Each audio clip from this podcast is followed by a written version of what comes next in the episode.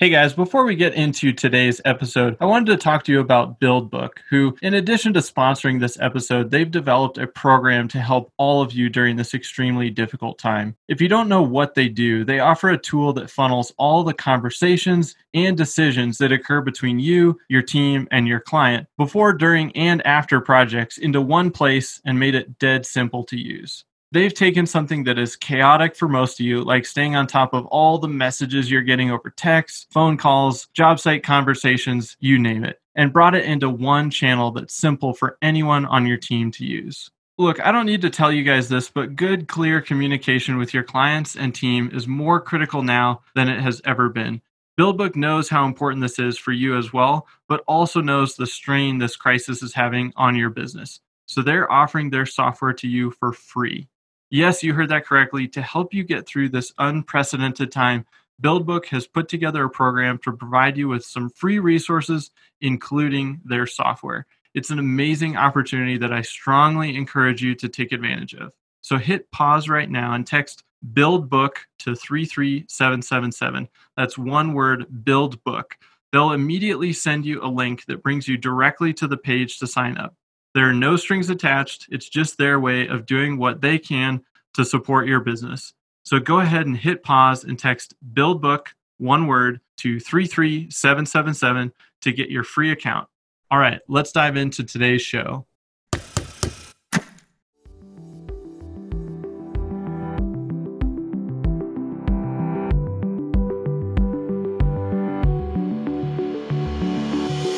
Welcome back to Builder Funnel Radio. You're listening to the Construction Cut with Taylor Rennick. Here, you'll get the latest news in construction in 15 minutes or less. Let's dive into the show. Welcome back to the Construction Cut. I'm your host, Taylor. This week, we've got a mixed bag of news stories affecting the construction industry, a little bit of everything. But uh, what I'm really curious about is what you want to hear about, the listener. Is it residential construction news, commercial construction news, construction tech, remodeling, the housing industry, something else? I want to know. So, if you can do me a favor and let me know, there is a link in the show notes that will take you to a one question survey. It'll take less than 20 seconds, I promise. You can always shoot me an email as well. I love to hear from you guys. All right, it is Monday, April 20th. Let's dive in. A construction boss is under indictment in the state of Oregon for allegedly defrauding the state out of $65 million in state income and employment taxes. Authorities have charged Victor Hugo Lopez Diaz, the head of a residential construction company in Portland, Oregon, with both tax evasion and filing false tax returns. The scheme was simple. Lopez Diaz cashed his checks, over $185 million worth, at a couple of check cashing businesses owned by his friends. He then turned around and paid his employees under the table. Lopez Diaz also set up several subcontracting businesses around the Portland area to pay unlicensed contractors cash, also under the table. But wait, there's more. This guy also accepted payments on behalf of other contractors, cashing those checks so those subs could pay their own crews under the table. This scheme is reportedly one of the largest tax evasion cases ever prosecuted in the state of Oregon. If convicted, Lopez Diaz could face up to 11 years in federal prison and a fine of $750,000. Well, the construction industry is making use of the Paycheck Protection Program. In fact, construction ranks first among industries in the dollar amount of loans approved so far. The highly sought after stimulus program, part of the CARES Act, was created to help businesses survive the tumultuous times ahead. According to data from the U.S. Small Business Administration, nearly $34 billion was approved for construction companies. That makes up almost 14% of the total loans granted. The program requires borrowers, borrowers to use the entirety of the loan on payroll, health insurance, and other basic expenses needed to keep employees. If 75% of the loan is used on payroll, the SBA will forgive the loan. which essentially turns the loan into a grant. The CARES Act set aside an astounding $349 billion for the program. And as of last Thursday, April 16th, funding for the loan has been completely exhausted. Last week, I reported that a handful of construction industry groups were lobbying OSHA to reclassify how COVID 19 cases were recorded. Whether they should be recorded against the employer or whether they should be recorded as a simple cold or flu. Employers were confused about whether or not they needed to log employee cases of COVID 19 on the OSHA Form 300, which I'm sure many of you know is the log of work related injuries and illnesses. As of last week, OSHA has released new guidance stating that when it comes to the transmission of the virus, they will not enforce record keeping requirements that would determine whether or not the case was work related or not citing that construction is not considered a high risk industry like healthcare or other emergency response personnel. However, there is an exception to OSHA's rule. The exception is when there is, quote, reasonably available objective evidence that a COVID 19 case may be work related. If that is the case, an employer can reasonably assume an employee contracted the coronavirus at the job site they must log the case when it is confirmed. This, of course, is temporary guidance from OSHA, so expectations and regulations may change in the coming weeks. Although OSHA doesn't classify construction personnel as high risk, a recent study is confirming that construction workers are in fact in a dangerous position when it comes to contracting COVID 19.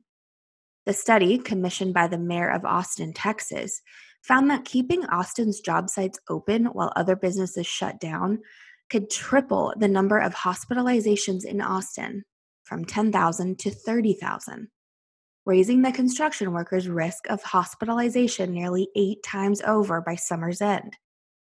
The study works off of a model from researchers at the University of Texas and is based on a scenario that assumes the entire city of Austin is under shelter in place orders but construction work goes on as usual.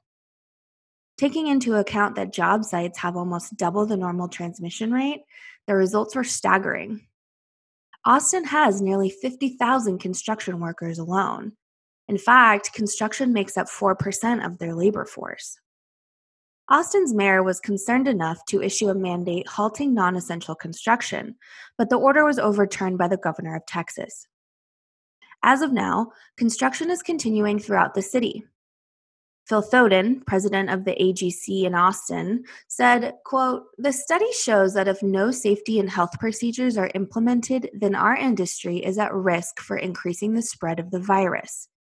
But if the safety and health procedures required by the city and county are being followed, then there's negligible, if any, spread."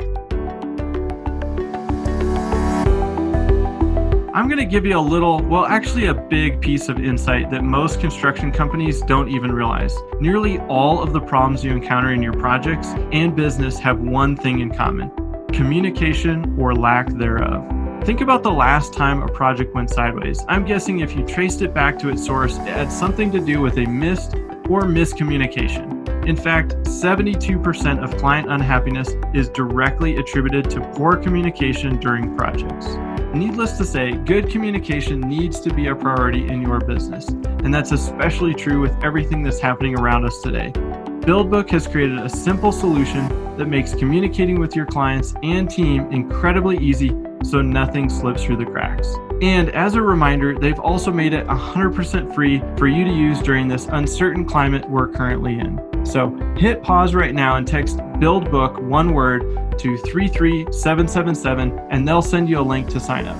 All right, let's get back to the show. Well, some encouraging news for home builders. One California builder was in the final phase of their recent development and was able to sell their remaining 16 homes using entirely virtual methods. Incredible. 16 homes were sold all online. The president of the company, Ryan DeYoung, was astounded, saying, quote, To us, it was unprecedented.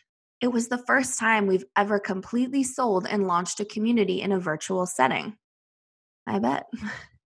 DeYoung went on to say that most of their homes start off with a virtual tour, but almost all of their potential buyers come in to see the physical layout at least once. After shelter in place orders went into effect, showing homes in person became impossible. So, customers of DeYoung are able to go online, check their elevation plans, see room by room photos and videos, and even drone photos of the neighborhood. Then they get to select their kitchen finishes and meet with the broker. So every single aspect of the home buying process was done virtually. DeYoung said that they've worked hard to streamline their processes, saying, I chalk it up to our ability to adapt and quickly take the resources we have curated already and set that up in a way that is easily experienced by customers in a virtual setting. What this showed was that businesses in our community can adapt and we can continue to move forward. What we saw this last Saturday is people continuing to make plans for their life, just in a virtual setting.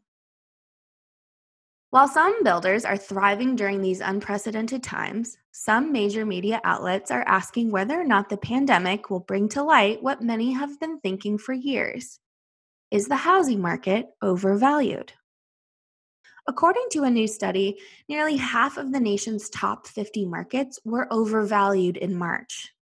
The study, which defines an overvalued market as one in which prices are at least 10% higher than what they should be at a long term sustainable level, points to a bifurcation in the market. High demand and short supply have kept home prices high. The pandemic, however, could ease the burden for those in high priced cities. The chief economist over at CoreLogic, who commissioned the study, said, quote, the US housing market continues to cool, primarily due to some of our priciest markets moving into frigid waters. But the broader market looks more temperate as supply and demand come into balance. With mortgage rates flat and inventory picking up, we expect more buyers to take advantage of easing housing market headwinds. And those headwinds, well, they'll come in the form of lower home prices. Experts are predicting that homeowners some strapped for cash after the pandemic will start to sell their homes. With fewer buyers eligible to buy homes, the only way to realign the mismatch between supply and demand will be lower home prices.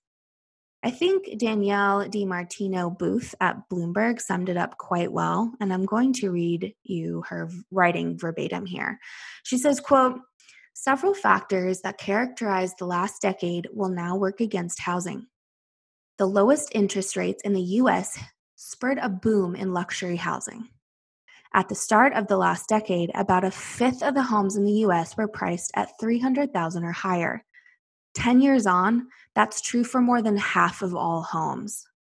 The National Association of Realtors says that the inventory of existing homes for sale has dropped to about three months of supply, for more than seven months. Supply has shrunk as millions of baby boomers unexpectedly delayed downsizing. One of the reasons for this was the longest bull market stocks in history, which afforded would be sellers the wherewithal to continue carrying higher maintenance and larger homes than otherwise possible. The pandemic has upended daily life for all of us. And I think that Danielle's analysis here is spot on, which is probably why she's writing in Bloomberg. But here's the thing the housing market is so inextricably tied to the economy. There is no easy and no quick answer to what might happen. So, we will, of course, keep an eye out on the housing market and how things are changing rapidly as the months go on. So, stay tuned for more on that. That is the construction cut this week. Thank you so much for listening. I'd also love to thank BuildBook for sponsoring Builder Funnel Radio. Huge shout out to them. It's really exciting to have them on board. If you'd like, you can subscribe to Builder Funnel Radio on Apple Podcasts, Spotify, or wherever you're listening right now. Make sure to check out the show notes for a link to the Construction Cut listener survey and any other details you might have missed. I will see you all next week. Thank you so much for listening to the Construction Cut on Builder Funnel Radio. If you got value out of today's episode, please do one of two things for me. Share it with a friend by clicking the share button in your podcast player and then texting it or emailing it to them. or leave us a review. This is a free podcast, so spreading the word really helps us keep Builder Funnel Radio going. Thanks, guys. We'll see you next time.